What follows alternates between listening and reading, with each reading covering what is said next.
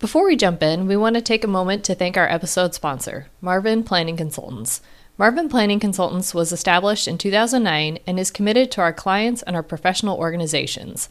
Our team of planners have served on chapter division and national committees, including as Nebraska chapter president. In addition, we are committed to supporting our chapter in various APA divisions.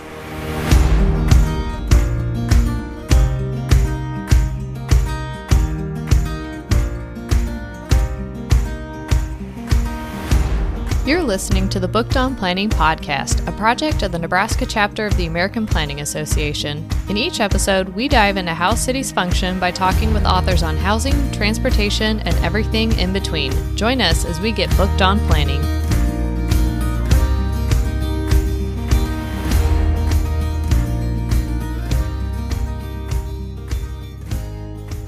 Welcome back, bookworms, to another episode of Booked on Planning. In this episode, Jennifer and I are going to dive into one of the ebooks put out by Next City called The New Econ 101.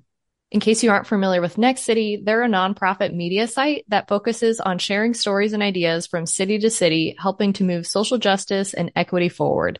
They also have a podcast, the Next City podcast, if you're looking for other city focused episodes to listen to. And what we found particularly interesting is that they have a whole virtual bookshelf of ebooks. Their compendium of all things urbanism is a great source with topics on urban design, transit, to high costs of rents and economics.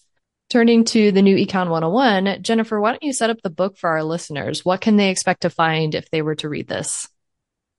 Yeah, so the new Econ 101 is a 2015 collection of four articles highlighting innovative economic approaches, utilizing co-ops to bolster underrepresented economies, a comparison of top-down versus grassroots urban district redevelopment in Kansas City, Anchor Institute's deploying a social design type approach to neighborhood development and civic engagement, and then utilizing an accelerator program to drive hardware innovation, which I found particularly interesting.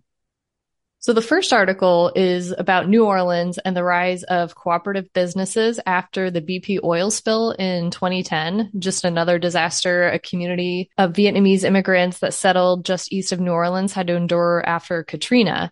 Because fishing is such a big part of their microeconomy, the oil spill had ripple effects beyond just the fishermen. And the solution was to create a cooperative to create jobs and solve concerns of food insecurity.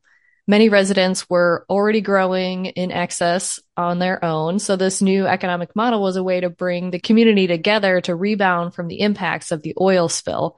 The article mentioned there was hesitancy from many residents because the co-op model reminded many of them of their former communist regime.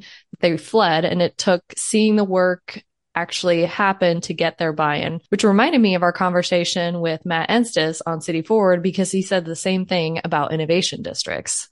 Yeah. The article also featured Artists Co-op, which provides a space for New Orleans Mardi Gras Indians to sell and distribute their artwork.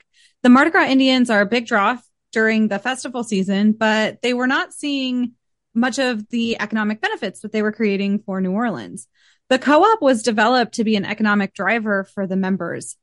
Because of the co-op's larger bargaining ability, the members have been able to negotiate displays for the suits that they create the displays in like hotels and larger museums in the city. The article made such a great point. I thought that such support used to be a community driven thing, but as times have changed, it's taken more formal organization to ensure that level of communal approach and make sure that every community member has the support that they need. I feel like we haven't seen a lot of cooperative models outside grocery stores, despite the fact that they're really great at building wealth for those that have invested it's not just a job, but a way to reinvest in the community and build up equity. What I've been seeing a lot lately is a model where a nonprofit purchases a space, then they open it up to small businesses to start up and remove one of the biggest barriers to buying, you know, space and equipment that might deter them from starting their own business. While it's helpful, it doesn't necessarily give the small business the opportunity to build wealth beyond the profits that they make with the business like the co-op would and has been described in this article. I've actually been researching community land trusts recently. And since, you know, when you're a hammer, everything looks like a nail. Some of the more advanced trusts have a commercial component as well as a housing component. In this setup, the trust holds ownership of the land, but it actually sells the commercial building to the business.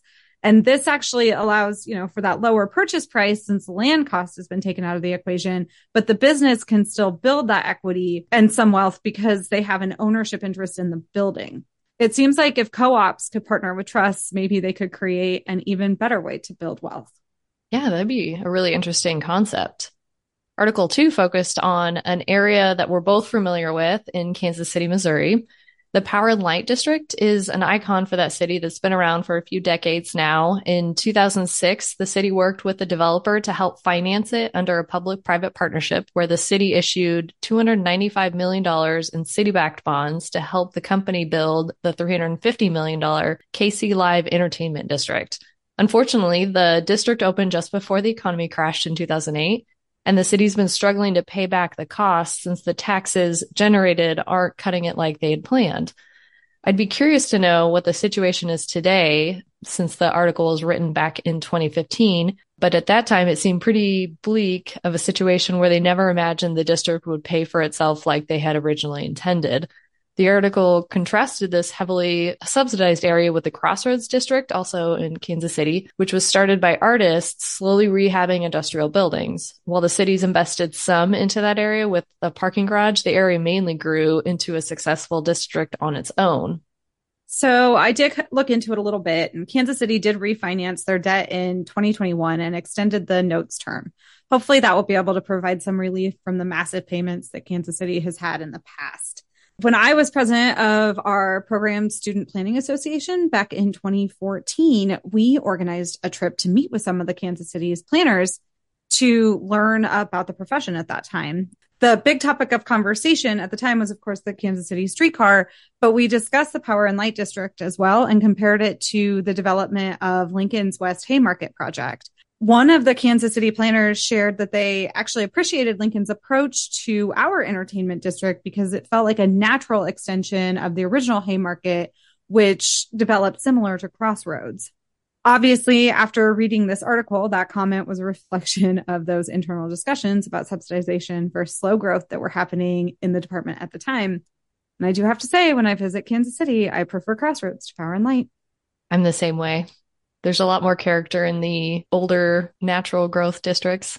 There is. So the third article ties directly into our last episode on anchor institutions and innovation districts and their power to create more equitable outcomes. It's all about the University of Chicago, a major anchor institution that's been around for a very long time, creating an office of civic engagement and the work that they do to connect and benefit the community. The university has a long history of decisions that have hurt the neighborhood residents, creating distrust, but the OCE began with a mission to better engage and support the nine neighborhoods that they directly impact on the south side of Chicago. The article really reinforced how it's not good enough to just reach out to the neighborhood. You really need to create partnerships and deep engagement. It also highlights the work of the University of Pennsylvania, which Matt mentioned in our last episode, as one of the first innovation districts to really take off when we talked about the book City Forward. This article was a great tie into last episode's topic. I thought this article really reinforced the idea that community development succeeds when it moves at the speed of trust, which Matt talked about in his book. And it was interesting to learn about the spin-off development that occurred because of UChicago's reinvestment, including their arts incubator and the shops and lofts at 47. In the end of the article, they focused on what at the time was yet to be determined the Barack Obama Presidential Library. The article highlighted the potential jobs, revenue, and supporting businesses that would have been created by it.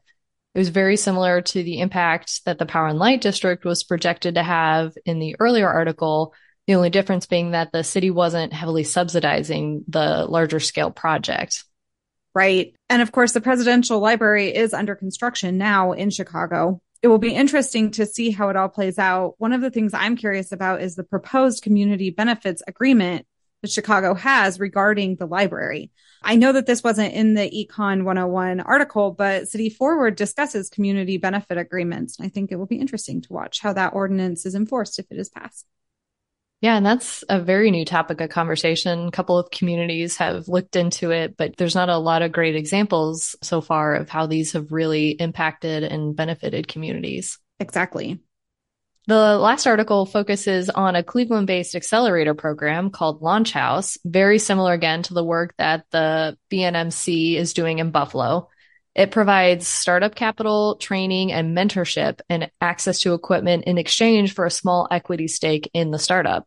The article makes the distinction between the software startup tech companies that have an easier go of it getting started because their costs are so much lower and the entrepreneurs working on hardware manufacturing companies.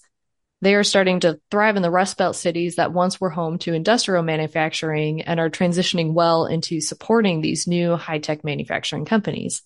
The model that programs like Launch House are taking is one to allow more time to tinker and get prototypes up and running and more capital to get them built. I had never thought about how time intensive the manufacturing development process really actually is. I'm happy to see Rust Belt cities embrace their past and encourage this type of development. I have really been enjoying the change of pace these smaller articles provide. Same here, because I know sometimes it's hard to get through an entire book for a lot of our listeners. So hopefully they can um, find some good information and further their learning through a couple of these shorter episodes that have articles that are much easier to digest. And if books are more your thing, our next book episode is all about resiliency, equity, and sustainability in the comprehensive planning process.